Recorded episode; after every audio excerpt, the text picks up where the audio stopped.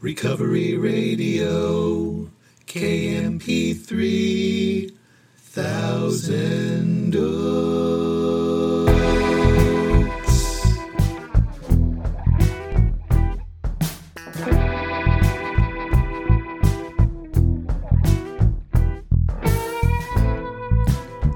Ah, yes.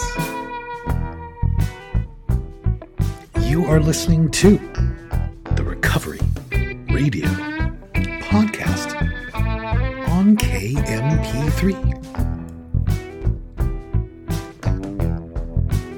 I am a member of Alcoholics Anonymous. I will be your host. You can email me at sarcasticbigbook at gmail. You can follow me on Instagram, sarcastic.aa.book. As always, so glad you're here with me. Don't know if your day's just getting started or it's just winding down or it's somewhere in the middle, but here we are. You and me. I am glad for that. Very grateful I have no desire to drink today. I'll just start by saying that. I do not have piping hot beverage in front of me. I'm recording this in the middle of the afternoon. There's really no excuse, though. I should put on some coffee right now. I should have done that. I should have done that, man. I just I can't get past that. Can't get it right. I am in the best mood. It's really, really exciting. The new book is published. It is available on Amazon. More sarcastic daily meditations. More of precisely what is untrue 365 days a year. As I'm speaking right now, the Kindle book is available and the paperback will be available any second. Actually, that's not true. The paperback will be, well, actually, that is true. It could be available any, any moment now. The time has already passed. That is normal, so it's just, I'm expecting any, any second. So, yeah more sarcastic daily meditations. So there is now the Sarcastic Big Book, the second edition of the Sarcastic Big Book. There is Sarcastic Daily Meditations, more Sarcastic Daily Meditations, and the first two columns of a four step 365 affir- uh, meditations that won't help you a bit. Those are the books. And now that that one is done, I'm going to immediately get started on a serious, I don't want to say serious, but I right away get started on a, a meditations book that's not sarcastic, but it's a, um, you know, straightforward thoughts on stuff, um, kind of based on the things I talk about here. So, and that's pretty cool. That is pretty exciting. It's not everybody's humor.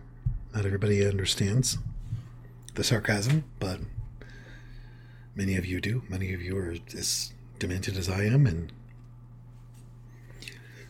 so a lot of projects happening right now. And then I got the big thing to announce soon. So, anyways, that's it. Enough of that. Just had to tell you about that. It's very exciting. So, yeah. Always so many things we could talk about here together.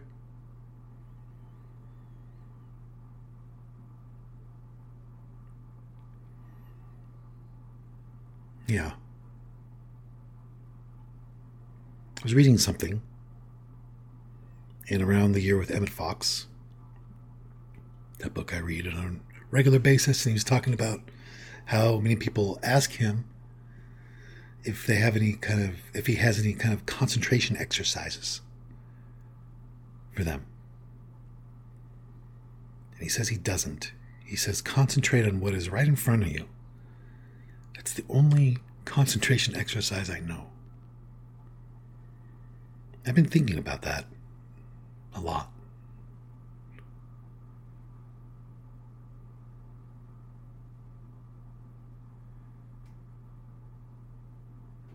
I honestly, I spent a lot of time saying to myself, you know, upon reflecting on my early recovery, I don't know how I made it through. I just, I couldn't concentrate on what was right in front of me. I was a mess. I really was.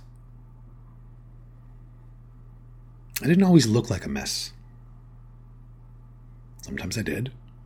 Sometimes I was very obviously a mess, but inside it was very, even with spiritual experiences I was having, even with the spiritual awakening that I experienced early on, it was still very tumultuous waters inside of me. It's very, it is hard. When I think back about it, I just don't know how I did it. I had such resolve to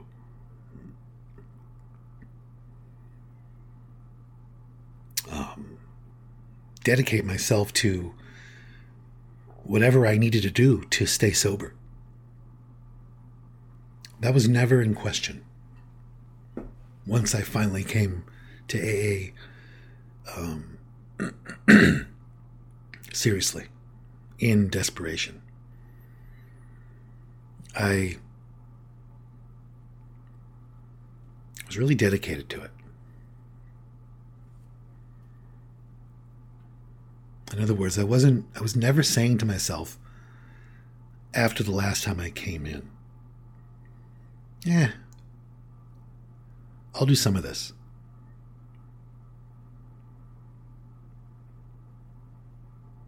Or I'm only going to do this for a while, but then I'm not going to do it. I never had conversations like that with myself. Conversations I had with myself were I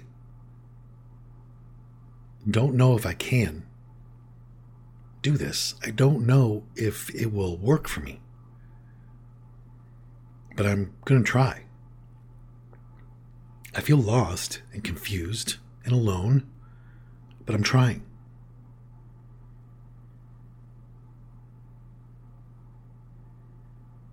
The conversations were never, eh, you know what? I'll get around to this at some point. I didn't have conversations like that with myself. Once I finally landed in AA, desperate.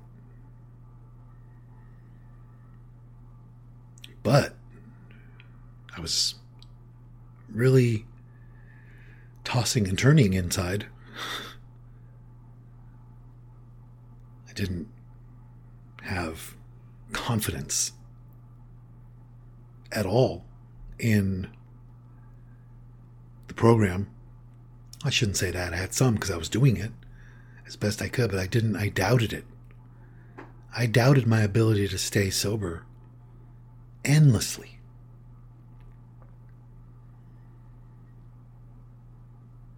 I don't remember when that went away or started to go away.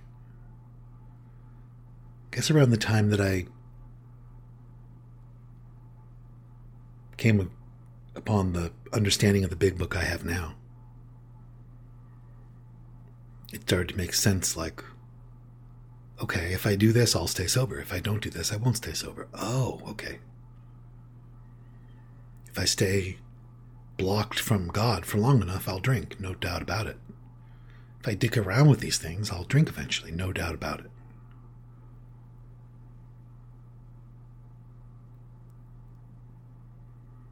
If I get in the driver's seat and I stay there for too long of a time, eventually I will drink. There's no doubt in my mind. But before I learned all that, I was just. It just didn't seem like it was going to work for me. I just. Even though I was. It was working, but I just didn't. It was very uncomfortable.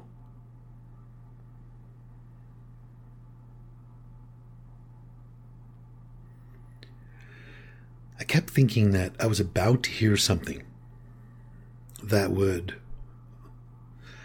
really set me straight and, and cause me to stop being uncomfortable. Kept thinking it was right around the corner. I was gonna it was gonna happen and then I wasn't gonna have problems anymore. Or I wasn't gonna have anxiety anymore. I wasn't gonna worry anymore. I thought it was just there was gonna be one meeting I went to that was gonna and I learned that um, wasn't the case, and that sobriety for me is like watching a, a tide, watching a shore line. You know, ebbs and flows, and there's the picture changes, but it changes slowly, and there's high tide and there's low tide, and there's Sometimes it looks like a permanent scene, and then you look on it as time passes, and it's the rocks are in a different place. But it's just always in motion, and you know. But I have to tell you that I'm not I don't miss that. Um, the confusion and the doubt that I used to just live with. It plagued me. I don't feel that way anymore. And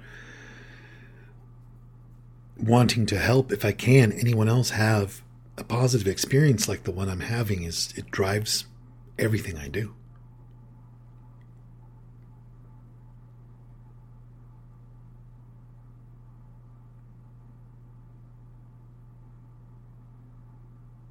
I guess I have come to believe for myself that, you know, the experience that I'm having is, is, um, it's possible if you're listening. Um, I think. I'm wrong. Maybe there's exceptions. I don't know. But there was a guy today at a meeting who was just drowning, just really suffering, and um, really lost, really, really lost. And um, been thinking about him all day. We ended up talking and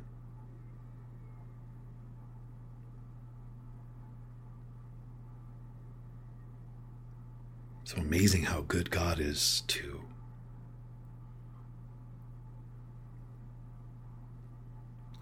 Think God is so good to me.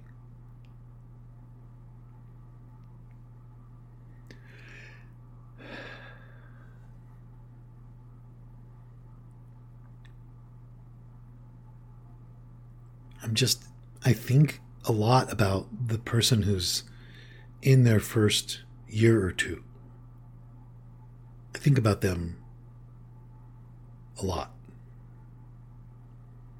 Because, like I said, I reflect back on my first year or two and I just.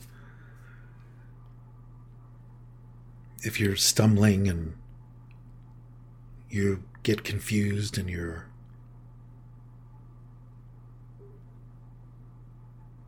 Not saying that once you turn two, that goes away. But for me, it was just particularly hard during those years, and I, I so I always think about that. I always think about how much pressure there is to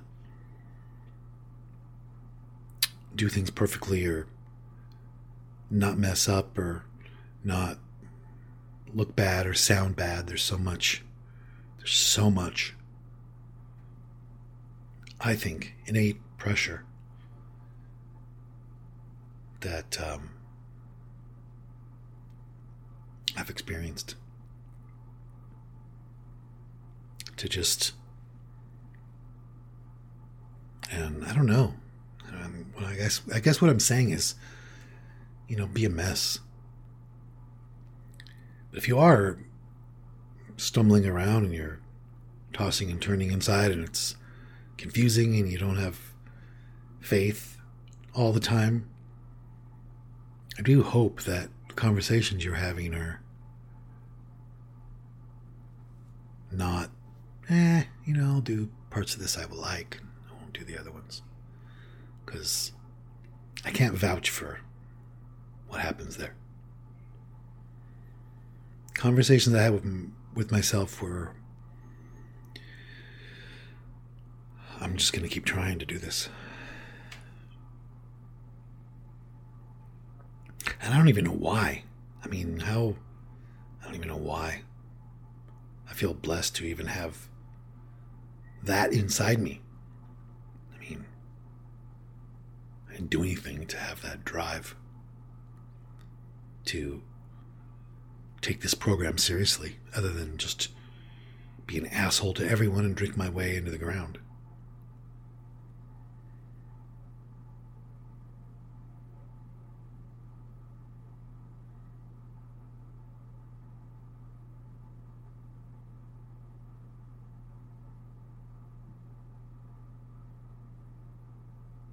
So,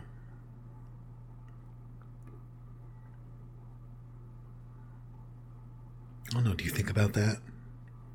Do you think about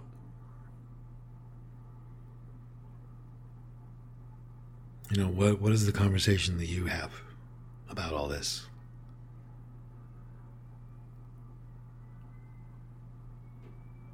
I don't know.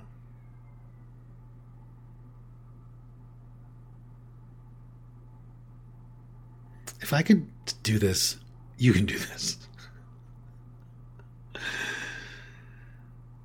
I am very, very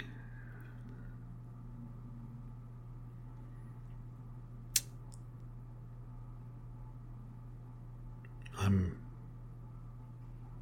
I want to say all kinds of really terrible things about myself.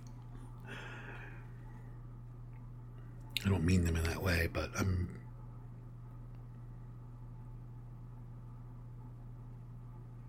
I'm nothing special. If I could do this, you could do this. There's no doubt.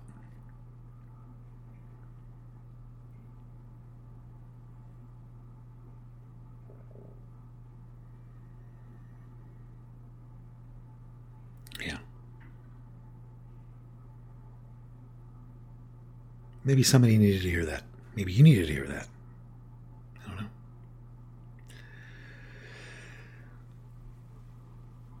There's been a lot going on with my modeling. But I'm not going to talk about it because I'm very humble. I'm very, very humble. Just kidding. It's been a while since I shared that story about humility that I learned. There was a guy who was really humble. Everybody thought he was really humble. So they made him a t shirt that said, I'm humble. And he showed up the next day wearing it. So they took it from him.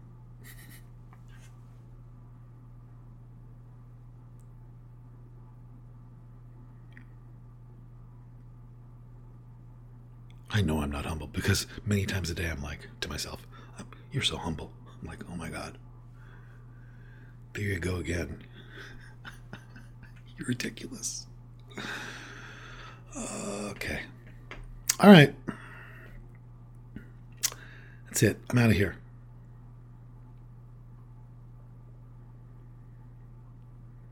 That's all. I have to go. I get to go.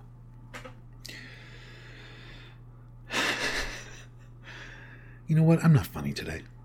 I just don't feel funny. I don't feel funny. Waiter. Waiter. Yeah. Just the uh, sparkling water today, just for me. Yeah, I'll show myself out.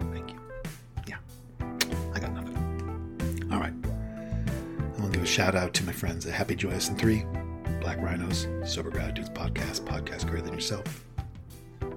say, say hello to the Canadians Chelsea, Cass, Kelly, everybody else too out there in Vancouver. What would? And I will say to anyone who needs to hear it that everything's okay. If you need to hear that, if you need to hear that, everything's okay. Oh, and thanks, Lucy,